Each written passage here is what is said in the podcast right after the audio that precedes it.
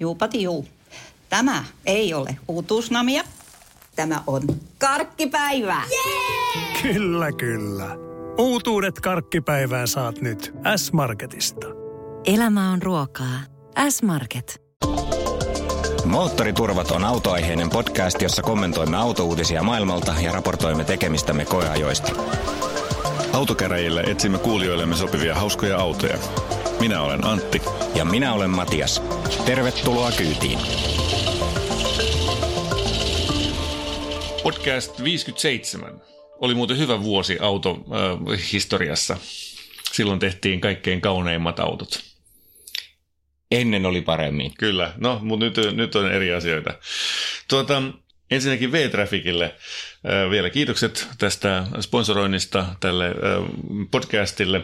He haluavat tällaisen tiedon välittää meille, että kun esimerkiksi Radionovan liikenneinfoon tai soitetaan tällainen tieto jostain tapahtumasta, niin se pyritään siinä tilanteessa saman tien varmistamaan.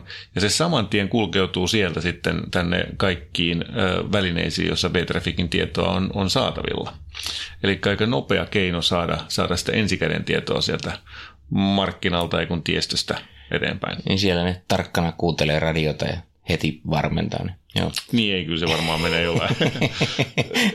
jollain sofistikoituneemmalla systeemillä. Jees. Mutta hei, mennään päivän epistolaan. Meillä on ensinnäkin todella ilahduttavasti saatu palautetta meidän kolmesta eri osiosta tuolla Facebookissa, kun ollaan lähdetty kyselemään. Se on vielä, siellä on tällainen kysely kesken vielä, sinne voitte ottaa ja osallistua muutaman päivän ajan, mutta alustavat tiedot näyttää siltä, että yksikään näistä meidän kolmesta vakio-osiosta ei kerää niin kuin enempää tai merkittävästi enempää tällaista negatiivista palautetta. Että kaikissa on jotain pientä, joku sanoo, että no tämä ei ehkä ole hänelle kaikkein mieluisin, mutta jos on 30 ääntä annettu, niin niistä on yksi tai kaksi sellaista negatiivista per osio. Ja se on mun mielestä aika hyvin. Me ollaan selvästikin jotain saatu ehkä sitten tehtyä tässä oikein heti alusta alkaen. Ja ainakin kaikille aiheille on niin kuin omat tykkäjänsä ja omat suosikkiinsa. Että, niin. Että kun me tietysti tavallaan tämän homman tekeminen olisi yksinkertaisempaa, jos kaikki sanoisivat, että autokäräjät on kuraa ja ainoastaan autouutisilla on merkitystä, mutta näin ei selvästikään ole, koska kaikille löytyy omat tai omat kannattajansa ja vastaavasti on sitten tietysti jokaisessa osiossa joku, joka ei ehkä sitä pidä omana suosikkina. Mutta palaute on tervetullutta, se on hyvä. Joo. Ja sitä saa ihan noin niin kuin provosoimattakin antaa, jos joku asia kuulostaa hyvältä. Ja jos tulee jatkossa jotain ideoita, että mitä asioita pitäisi ehdottomasti käsitellä, niin aiheita saa myös heittää. Joo, mutta Facebookin, tai siis Moottoriturpien Facebook-sivulta löytyy nämä kolme kyselyä. Ne on kolme erillistä kyselyä Facebookin viisaudessa, kun ei pysty laittamaan yhteen kyselyyn kolmea vaihtoehtoa, niin pitää olla kolme eri kysymystä, kun on kolme eri aihealuetta. Voitte sanoa, että onko tämä hyvä juttu teidän mielestä kyllä vai ei jokaiseen niistä kolmesta, niin se on meille arvokasta palautetta.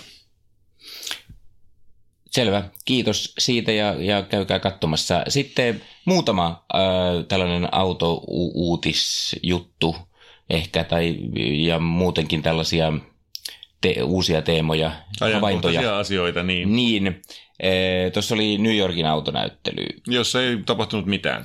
Niin siellä oli aika vähän kerrottavaa, että autouutinen on se, että eipä ollut uutisia. Niin, kyllä, joo, se on totta.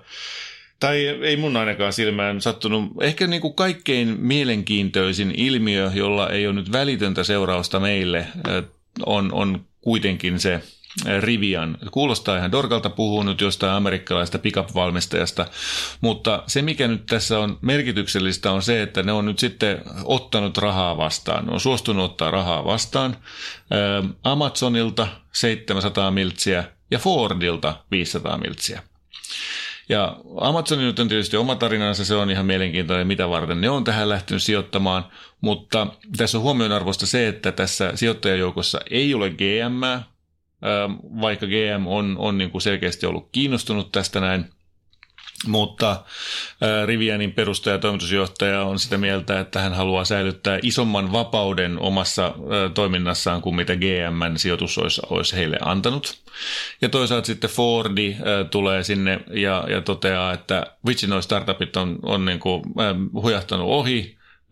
Me tarvitaan niitä ja 500 miljoonalla ostaa nyt oikeuden hyödyntää tätä skateboard, tällaista perusrakennetta heidän tulevassa F-150-iteraatioversiossa, joka on siis puhtaasti sähköinen.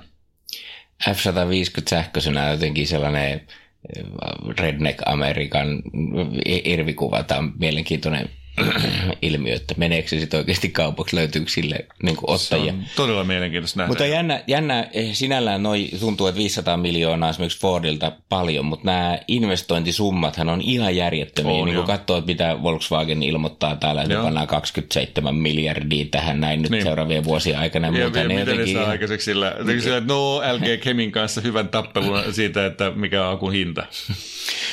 Mutta jotenkin normaalin ihmisen palkkapussiin suhteutettuna, niin nämä on vähän, niin on vähän vaikea hahmottaa näitä rahoja. Mutta kyllähän se selvästikin niin kaikki nyt on ehkä herännyt siihen, että näitä niin pakko jollain lailla on seurata. Ja toinen niin moottoririntamalta mielenkiintoinen uutinen oli tällainen, mä vaan kiinnitin huomiota tuossa, kun Audi on nyt lanseerannut eri vaiheissa itse asiassa uusia S-sarjalaisia. Siellä oli vähän aikaa sitten tuli S6 ja S7, niin. Ja nyt tuli S5 niin. Ja varmaan kohta tulee sitten S4 samalla logiikalla. Onko ne jotain hybridejä? No ne on tämmöisiä kevyt hybridejä, siis tällaisella 48 voltin lataustekniikalla, ei ladattavia hybridejä, niin, vaan tämmöisellä pikkusen. Tai se systeemi itse asiassa toimii niin, että siellä on siis, se on niin kuin mun mielestä sähköinen remmiahdin, eli siellä on niin kuin sähköinen boostaus niin kuin turboon, tai se ei turboon, vaan se sähköisesti sieltä jostain ottaa virtaa ja sillä niin kuin voimistaa virtausta ja sitten siinä on tämmöinen regenerointi, energian talteenottosysteemi ja se on rakennettu sinne jonnekin väliin sitten, ja se toimii tämmöisen 48 voltin logiikalla. Hyvin samantyyppinen kuin mistä Mersu on tämmöisenä näinä light-hybrideinä aikaisemmin. Mutta siinähän on ihan sähkömoottori, joka niin kuin sitä voimansiirtoa käyttää. Eikö tässä ole sitä sitten ollenkaan vai? Mutta täytyy varmaan tutkia tarkemmin nyt, että miten se oikeasti toimii. Mutta se iso juttu itse asiassa, minkä takia mä halusin tästä puhua, on se, että ne on diisseleitä. Mitä? Siis S-ssä? Kaikki uudet S-Audit on diisseleitä. Ai. Tänne Euroopan markkinoille, kun niitä tuodaan. 3 litran diisseli, johon on sitten yhdistetty tällaista kevyt hybriditeknologiaa. Ja ne on niin kuin laskenut nyt, niin kuin, että jos täytyy päästä päästörajoituksiin ja saada kulutus alas ja säilyttää kohtuullinen suorituskyky, niin sitten nyt tehdään diisseleitä. Ne on siis paljon tehottomampi kuin edellinen generaatio. Vai edellinen esimerkiksi S5, nyt kun julistettiin, siinä oli yli 400 heppaa, nyt siinä on vain joku 340. Joo. Ja tietysti vääntöä on paljon, eli käytännössä ne liikkuu niin kuin melkein yhtä rivakasti kuin aikaisemminkin. Niin. Mutta on kaikki dieseleitä. Et nyt niin kuin sanoo, että diesel on kuollut, niin nyt tuodaan niin kuin tämmöisiä sporttiautoja. Revi siitä. Jeesus. No näähän ei ole oikeastaan sporttiautoja. Nämä on tällaisia luksuslimusiinin vähän sporttisempia versioita. Ja siinä, missä dieselmoottori on rienausta, jos se laittaa johonkin kaksisoviseen autoon tai tuollaiseen avoautosta puhumattakaan. Mä muuten just ajoin tuollaisella avoautolla, jossa oli dieselmoottori, enkä pitänyt siitä juuri niin kuin oletinkin. Mutta tässä niin kuin se on jollain tavalla vielä perusteltu, koska tuossa se sellainen iso vääntö on tietysti positiivista, ja jos niissä nyt on joku sitten 700 newtonmetriä vääntöä, niin kuin näissä näyttää olevan, niin kyllähän se on tietysti ihan mellevä määrä, ja tervetullut tuollaiseen autoon, se antaa sen liikkumisen vaivattomuuden, joka tuossa varmaan on ennemminkin tarkoituksena kuin se, että ne olisi repivän hurjia suorituskyvyltään. Joo, mä koitan katsoa tätä mekanismia. Tätä täytyy nyt varmaan ajan kanssa tutkia, mutta mun mielestä täällä ei ole niin kuin siis mitään oikeat sähkömoottoria. Siis täällä on sähköinen kompressori ja sitten niin kuin, hihnalla toimiva tällainen käynnistysmoottori, generaattori. Okei, joo. Mutta sitähän voi sitten ehkä käyttää liikkeelle lähdössä. No se voi olla joo, ei enää niin pitkälle kukaan ei vissiin ajanut tätä, että kai se on niin, että se lähtee sitten pelkällä sillä sähkömoottorilla kuitenkin liikkeelle aina. Joo, all right. Anyway, ihan mielenkiintoinen ilmiö. Näitähän on aikaisemminkin nähty, itse asiassa tuossa tuli tuolta ihan Suomen Mersulta, niin tuli just vähän aikaa sitten tuollainen lehdistötiedote, jossa he mainostaa kovasti ladattavia dieselhybridejä. Nämä on sitten taas oikeat hybridejä nyt nämä, jotka tulee E-sarjan 300-nen eli nämä on nyt siis niin kuin hybridejä. Joo, eli nämä on nyt niitä EQ Power, kun EQ Boost on heidän kielenkäytössä se kevyt hybridi, niin tämä on sitä EQ Power-kamaa. Ja siellä on tosiaan nyt sitten jostain käsittämättömästä syystä yhdistetty lataushybridi ja diisseli. Tämä on niin kuin sama systeemi kuin se Volvo V60 aikoinaan oli, ja mun mielestä se oli totaalisen epäonnistunut konsepti, erityisesti Suomessa, koska Suomessa nyt toi ajoneuvovero määräytyy sen mukaan, että onko sun dieseli siellä vai ei, ja nyt kun sulla on, niin se joudut maksaa niin kuin ylimääräistä siitä autosta per vuosi. Mutta Mersun viestintäosasto on nimenomaan toista mieltä, ne sanoo, että kun on pitkät ajomatkat, niin diesel on hyvä.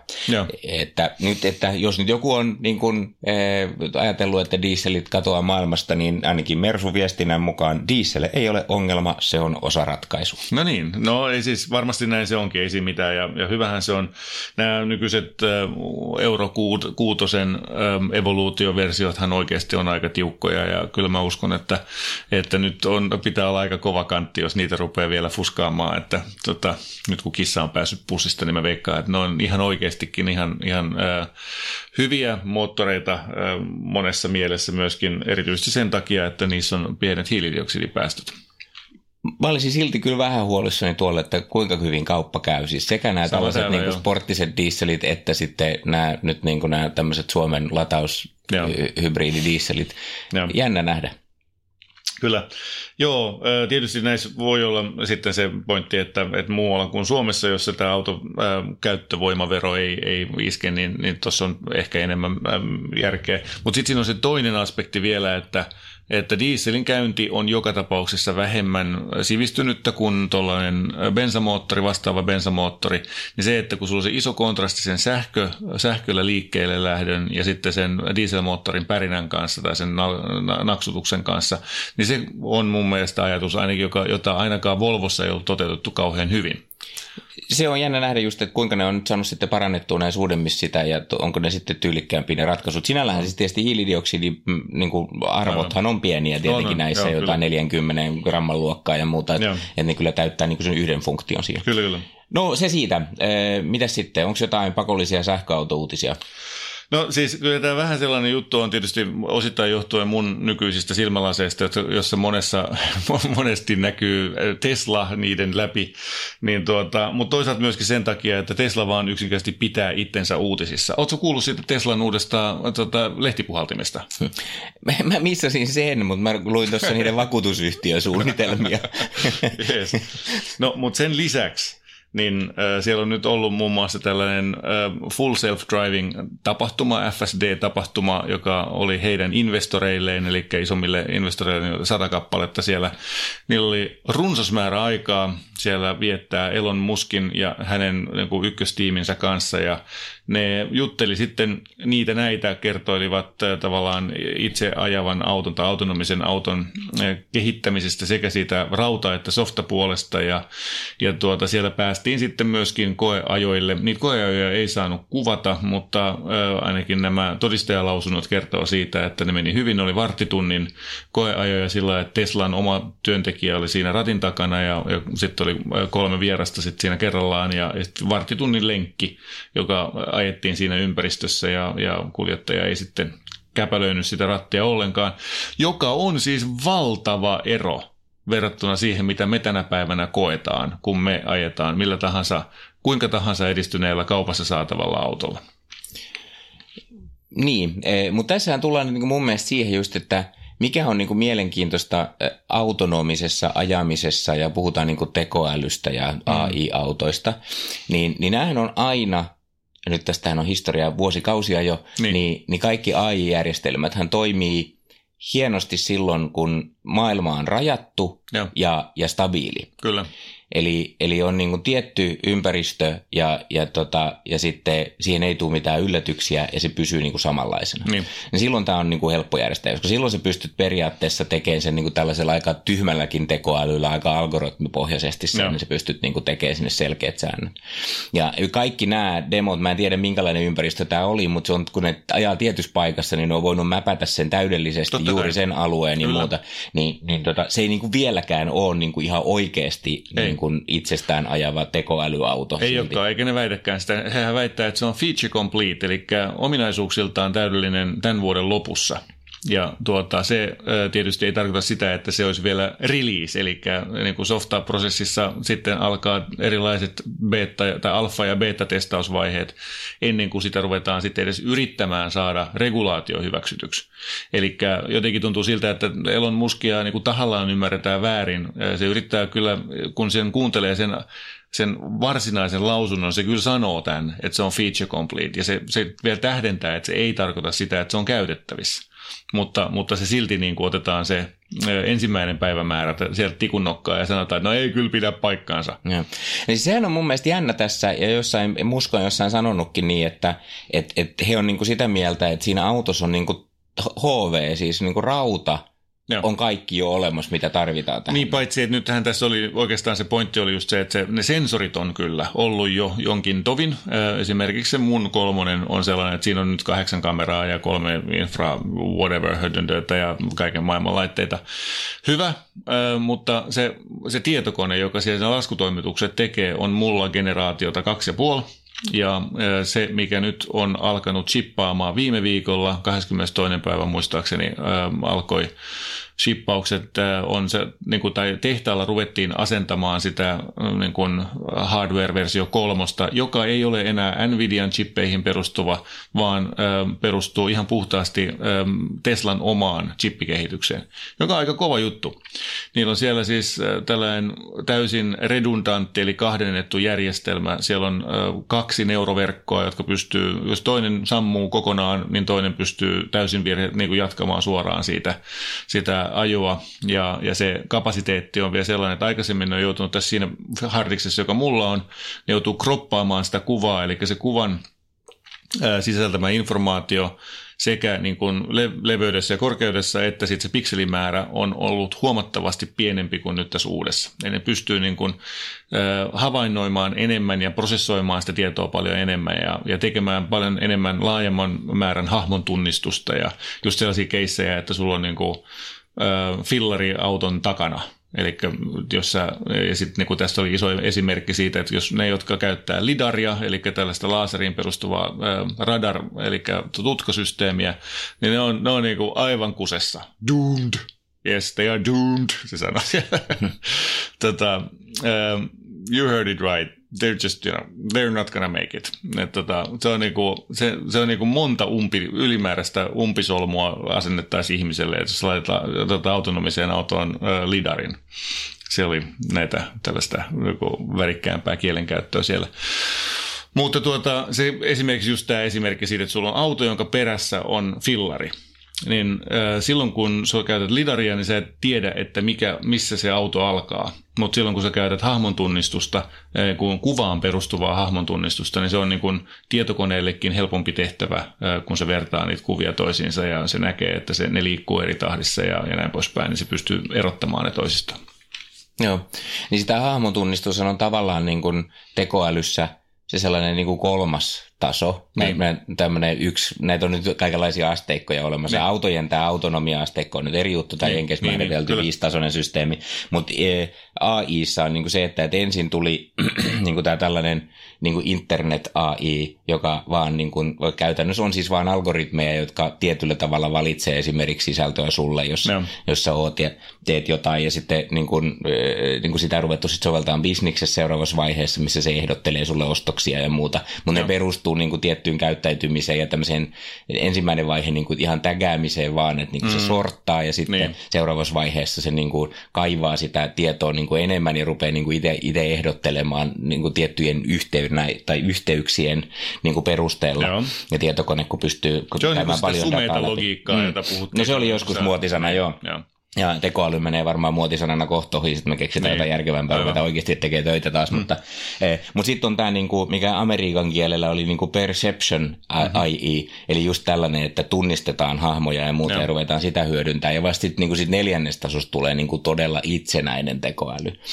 Niinku, mutta tämä on tietysti autojen kohdalla niin niinku mielenkiintoinen juttu, että pystyykö toi paikkaamaan sen aukon, mikä siellä nyt on. Joo. Kyllä. Ja sittenhän tietysti data on niin kuin, se, joka ratkaisee. Määrä. Niin, no siis there is no data like more data. Niin.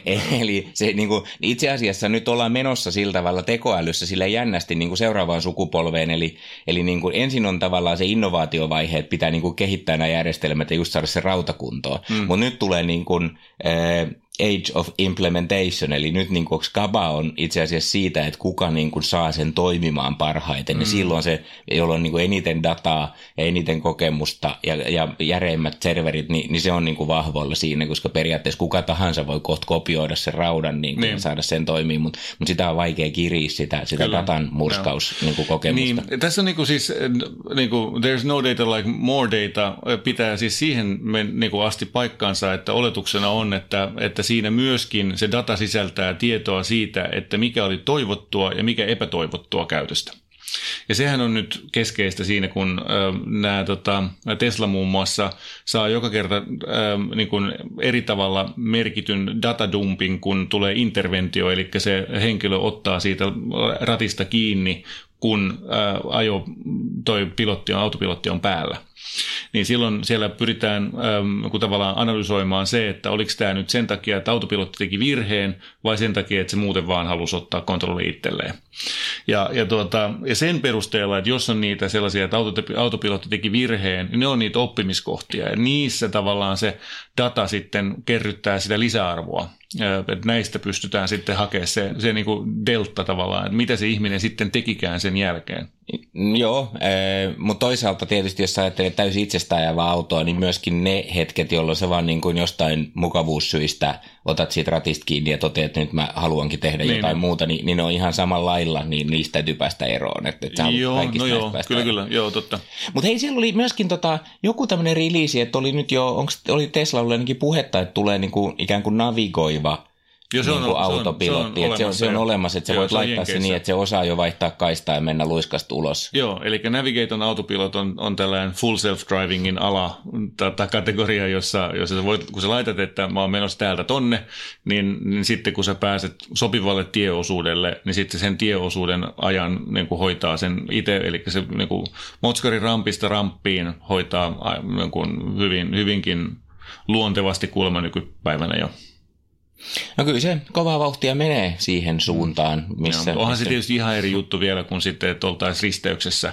Ja sulla tulee niin kuin 8 eri suunnasta autoja ja toisilla on stoppimerkkejä ja toisilla on liikennevaloja ja mitä ikinä.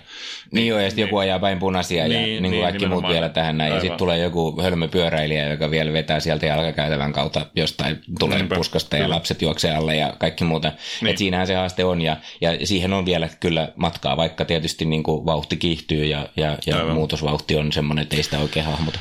No tämä on oikeastaan just se, että kun just sanoin, että se ero on niin suuri siinä, mitä me tänä päivänä pystytään uusimmissakaan autoissa kokemaan versus se, että mikä se, mitä tuolla demotaan nyt näissä rajatuissa, suljetuissa systeemeissä. Ja se kertoo siis siitä, että ihmisen aivot hahmottaa kehityksen niin kuin lineaarisena, eli että se kulmakerroin tavallaan, jos ajattelet, miten se etenee, se kehityskäyrä, niin se ihmisen mieltää sen niin kuin suoraksi, ja se kulmakerroin on vakio. Toisilla se on nopeampi ja toisilla hitaampi sitten niin kuin yrityksillä ja näin poispäin. Mutta se, mikä tässä nyt niin kuin hämää, on se, että tämä tekoäly ja sen datan hyödyntäminen ja tällaisten niin kuin, no se tekoälyn tavallaan älyosuus, se hyöty siitä tekoälystä, niin se nousee sellaista eksponentiaalista käyrää pitkin, eli että se tavallaan se kulmakerroin muuttuu koko aika jyrkemmäksi, aina kun mennään eteenpäin, niin se vaan kiihtyy ja kiihtyy ja kiihtyy ja kiihtyy potenssiin tavallaan, että se ei ole niin kuin, niin se ei ole enää lineaarista. Ja tämän käsittäminen on ihan sairaan vaikeaa. Sitä yksinkertaisesti ihmisaivot eivät tajua. Ja minä itse järjellä ymmärrän tämän, että näin on, mutta silti intuitiivisesti mä oon skeptikko. Mä en usko siihen, että mun aivot ei suostu ymmärtämään sitä, että tällainen eksponentiaalinen kehitys voisi tapahtua ja että autonominen ajaminen olisi niin kuin mahdollista edes Jenkeissä 18 kuukauden päästä. Niin, ja sitten tähän kun lyö vielä päälle virkamiehet, jotka miettii näitä turvallisuuskysymyksiä, joo, mutta niin ei se ihan helppoa ole. Täällä oli mielenkiintoinen tämän filosofisen keskustelun päätteeksi, voi vielä heittää tällaisen, Kauppalehdessä oli tällainen artikkeli Scanian joku Aasian johtaja, joka sanoi, että autonomisia autoja ei tulla näkemään ehkä ikinä. Ikinä, ever never, joo. Tämä oli hyvä, mä luin tämän kanssa. Se oli tämä loistava vastapaino siihen. Tämä on niin kuin se, tähän puhuu niin kuin se lineaarisesti ajatteleva ihminen. Ja mä oon periaatteessa samaa mieltä kuin hän, ja sitä paitsi who cares, mä ainakin haluun ajaa autoa. Ei mulla ole mitään erityistarvetta saada itsekseen ajelevaa autoa, koska auton ajaminen on hauskaa, sen takia me tästä jutellaan siitä. Niin, miten se sitten tehdään? Se onkin sitten seuraavan filosofisen keskustelun aihe, että miten niin kun pidetään hauskaa autonomisessa autossa, jos ei haluta pelata pasianssia selkämenosuuntaan, mutta palaamme siihen sitten seuraavassa keskustelussa. Joo. Ihan lyhyesti vielä, Tesla siis uudisti myöskin S:n ja X:n, se oli erikseen jo tiedossa, tai Elon Musk oli twiitannut, että joo, ei tule mitään muutoksia patteriin, joo, ei tule mitään muotoilumuutoksia, se on edelleen ihan freshin näköinen, ei ole mitään, nothing to see here, ostakaa vaan pois. Ja nyt sitten se piti paikkansa. Akku on edelleen 100 kilowattituntia, isoin kapasiteetti, mutta rangeä pystyttiin nostamaan 10-12% pelkästään sillä, että vaihdettiin vähän noita renkaita, laakereita ja ennen kaikkea otettiin tuosta Tesla Model 3 performansesta tuollainen takamoottori, tumpattiin se tuonne S:n ja X:n etumoottoriksi, jotka nyt sitten käytännössä on niitä tehokkaampia, niin kuin hyötysuhteeltaan parempia moottoreita ja pystyy sitten niin kuin, siinä tasaisessa ajossa niin tekemään tällaisen niin kuin, entistä pidemmän rangein. Selvä. Kehitys kehittyy. Kyllä, joo, se on nyt niin kuin 600 kilsaa on sitten niin kuin pisimmän tänä päivänä ostettavissa olevan sähköauton range. Se alkaa olla aika paljon.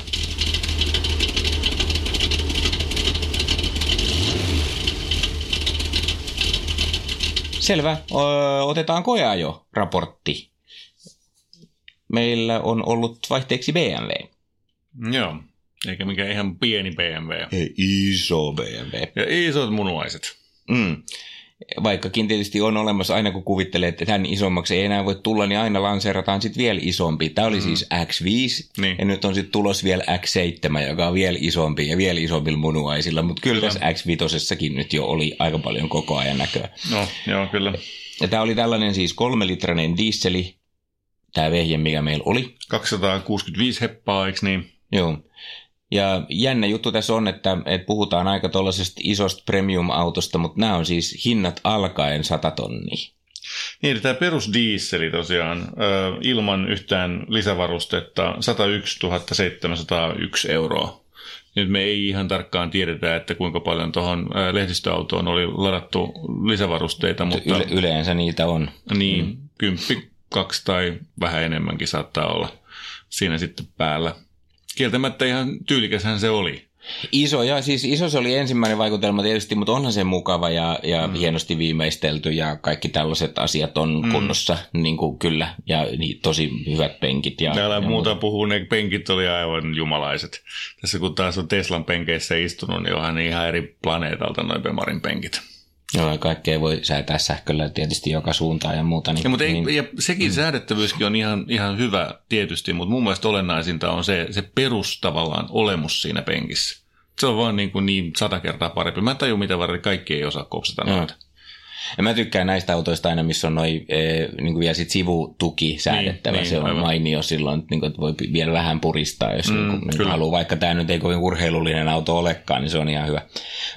No sitten kun mennään näissä teknologiajutuissa eteenpäin, siellähän on näyttävät screenit ja hienon näköisiä grafiikoita ja monet asiat on tosi kivoja, mutta mä en osannut käyttää vakionopeussäädintä, kun mä rupesin ajamaan. Okay. Siinä oli joku sellainen hämmentävä automaattiasetus siellä, minkä mä löysin sieltä asetuksista sitten, että sä voit säätää sen, että kuinka paljon ylinopeusrajoituksen se laittaa sen defaulttina päälle. Okay. Ja joku oli napsauttanut se johonkin +4 km/h. Sitten kun mä laitoin sen päälle, mä yritin saada sen niinku 88, niin sitten se laittoi 84. Ja mä olin ihan silleen, että mitä mä nyt teen, mitä nappia mun pitää painaa. Mä painelin kaikki niitä automaattiohjausnappeja ja muita. Ja niin kuin sanottiin, että nyt on mennyt niinku yli sen kynnykseen, että mä en osaa laittaa vakionopeussäädin päälle. No sitten kun mä sain ne asetukset kohdalle ja sen sai toimii, niin sittenhän se automaattiohjaus ja muu niinku toimi tosi hienosti. Joo. Kyllä. Se oli aika, niin kuin, kyllä se on taas pikkusen parantunut, että tämmöisiä pieniä kauniita liikkeitä, ei mitään semmoisia äkkinäisiä, ja se moottoritiellä ainakin niin meni tosi hienosti. Joo, kyllä. Elektroniikka on tehty huolellisesti. Se, mikä siinä mun mielestä välittyy sellaisena niin kuin, tavallaan ajamiskokemuksesta ensivaikutelmana, on siis tällainen rauhallisuus ja se, että moottori, on oikeastaan ihan sama, mikä moottori se on niin kaukana jossain siellä keulan uumenissa ja niin hyvä äänieristys, että siitä ei tiedä paljon mitään. Se on mun mielestä, taisi olla, veikkaisin, että dieselautoista ehkä se hiljaisin, mitä mä oon koskaan ajanut, jossa moottori on niin kuin kaikista vähiten läsnä. Joo, mäkin kun ajoin ensimmäisen reissun sen, niin pistin sen parkkipaikalle, niin piti kyllä peräpeilistä käydä katsoa, että mikä moottori siinä oli. Niin aivan, just näin, joo kyllä. Varsinkin kun nämä nykyiset bensamoottorit on muuttunut vähän karkeammaksi noiden turbojen myötä, korvien purstussuhteiden myötä ääneltään. Mutta joo, ja sitten mikä on toinen samaan asiaan vaikuttava vaikutelma oli vielä se, että se jousitushan oli hyvinkin tällainen mukavuusorientoitunut. Eli siis se oli suorastaan vähän sellainen niin kuin vellova. Silloin perusasetuksella ja comfort-asetuksella, ja se on mun mielestä tosi mukava. Ja niin kuin siinä määrin mukavaa, että se ei nyt ehkä ollut ihan mun mielen mukainen, mutta mä ymmärrän siis, että jos tollaisen auton ostaa, toihan on tavallaan limusiini, niin limusiiniin kuuluu tuollainen pehmeys, jos ei enkeis tehty vielä tietysti siellä Spartanburgin tehtaalla. Niin oli, amerikkalaiset oli saanut sinne sen hienon tuplanäytön, että se näytti maileja kanssa siinä ruudulla niin kuin aina nopeusnäytöstä. Sekin piti ottaa kääntäen pois, mutta siihen saa tämmöisen tuplakilometri maileja tunnissa näytön, niin kuin, mutta mitä varten, herätkää taas, kuka haluaa molemmat. Niin, aivan. Mutta joo, se oli tietysti kaikki on otettavissa pois, että sinällään ei mikään ongelma. Tuohon näihin mittaristoihin liittyen, niin mun on nyt niinku pakko tunnustautua tässä, kun mun 9 bemaria ollut.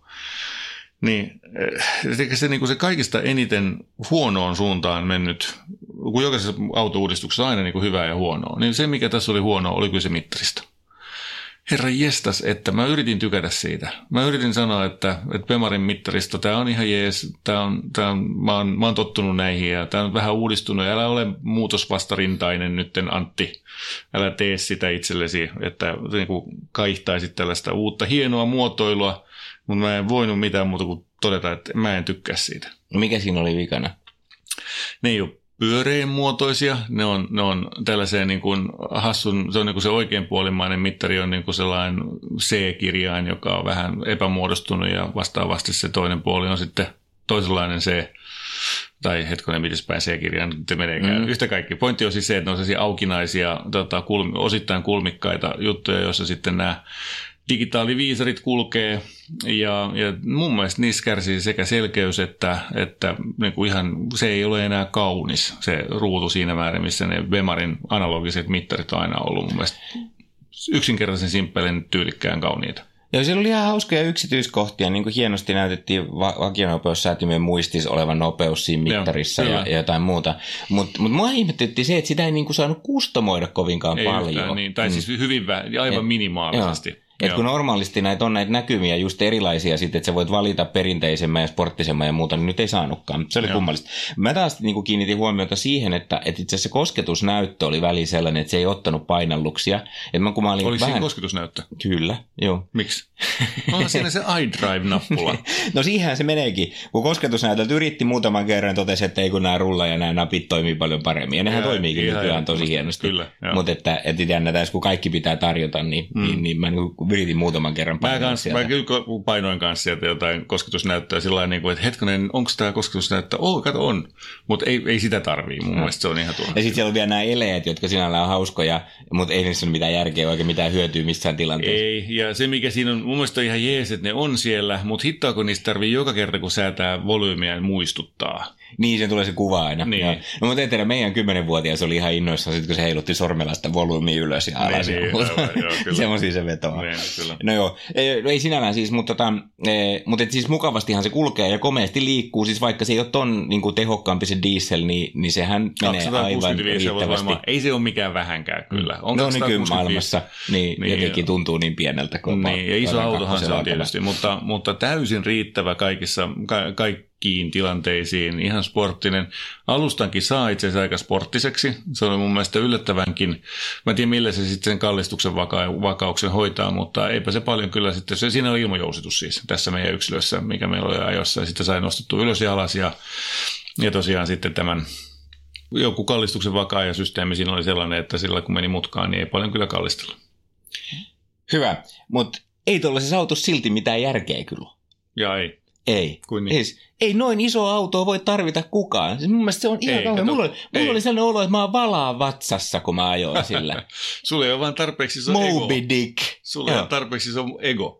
No se voi olla, siis kun mä ajattelin, siis mä istuin siellä ylhäällä ja mä ihmettelin, että miksi tää on niinku tutun tuntusta tällä autolla meneminen. Sitten mä tajusin, että tää on samanlaista kuin pakettiautolla ajaminen oli. Mutta Range Rover oli sun mielestä ihan ok vai? No katso, kun tää on just se jännä juttu, että miksi se on, että miksi mua nolottaa tommosessa X5, että kun pakettiauto oli niinku yhtä hankala ajaa yhtä siellä korkealla, yhtä massiivinen, mutta se oli sellainen niinku rehti työkone ja Range Roverista mä tykkäsin, niin mikä sen tekee, niin. että toi on niinku nolo. Tätä mä jäin nyt miettimään, mun täytyy sitä vielä varmaan pohdiskella tässä itse. Mutta mä en niin oikeasti, mulla oli sellainen olo, että toivottavasti tämä koja jo loppuu pian, ettei kukaan näe, kun mä näen tätä autoa. Okei. Okay. No mulla ei kyllä tullut sitä ollenkaan. Mä olin oikein tyytyväinen ja mun vaimo erikseen niin vielä järjesti, sillä ei oikein muuten olisi ollut mahdollisuutta sitä ajaa, niin sitten se erikseen totesi, että mä käyn nyt tuolla kaupassa ostaa jotain muotovaahtoa tai jotain tällaista, niin kuin teki asiaa siitä, että pääsi kokeilemaan sitä kanssa ja sanoi, että oli se kyllä magea ja on siinä hienot penkit ja on se kyllä hyvä ja niin kuin näin. Että kyllä se niin kuin, kyllä mä ymmärrän sen, että se vetoaa ihmisiin mutta se on mysteeri, että mitä varten se tuntuu väärällä tavalla isolta verrattuna sitten siihen Range Roveriin, että onko se brändimielikuva sitten vaan? Niin, siinä on jotain semmoista niin kuin tyylikkyys- ja hillittyvyysjuttua ja sitä, että niin kuin miten se assosioituu niin kuin siihen, että Range Roverilla ajaa sellaiset niin kuin ihmiset, jotka ymmärtää jotenkin niin kuin kuitenkin tyylin päälle ja niin kuin tällaiset niin kuin wannabe-alfa-urokset ajaa sitten tällaisia X5-osia liian isoja koneella. En mä tiedä, mikä siinä on, mutta mä joudun myöntämään tästä ristiriidan, koska niin kuin ihan yhtä iso Range Rover oli musta ihan mahtava ja tästä mä en tykännyt yhtään. Joo. Joku syvällä oleva tällainen mielikuva tekijä siinä varmasti on. Joo, nämä ovat sen takia, niitä tarvitaan monta niitä brändejä ja mun mielestä Bemarilla on kyllä ihan hyvä paikkansa siinä. Varmaan niin kuin, nyt kun me ollaan ajettu sitä Mersun GLC. GLG. Änkytykseni. Tietysti varsinkin se AMG-versiohan oli huomattavasti sporttisempi ja se aika extreme-versio niin kuin urheilullisuuden suhteen. Tämä oli mun mielestä tosi hyvä kompromissi siinä, niin kuin sen Range Roverin ja tuollaisen Mersun GLCn välissä. Niin, paitsi että mun mielestä GLCtä pitäisi verrata X3, koska se on GLE, jota sun pitäisi verrata tähän, koska se GLC on pienempi. No joo, se on totta, kyllä. Ja sitten on vielä tietysti GLS, joka on se vuoren kokoinen auto. Niin, ja sitten tulee X7 tosiaan niin kuin BMWltä, jotka sitten taas, niin kuin, ne on sitten oikeasti jo isompi kuin Range Rover. X7 oli jopa vielä niin kuin reilusti leveämpi kuin Range Rover. Okay. Se on kyllä niin kuin tosi iso sitten jo. Mutta palaamme siihen sitten, kun sen koeajon aika tulee.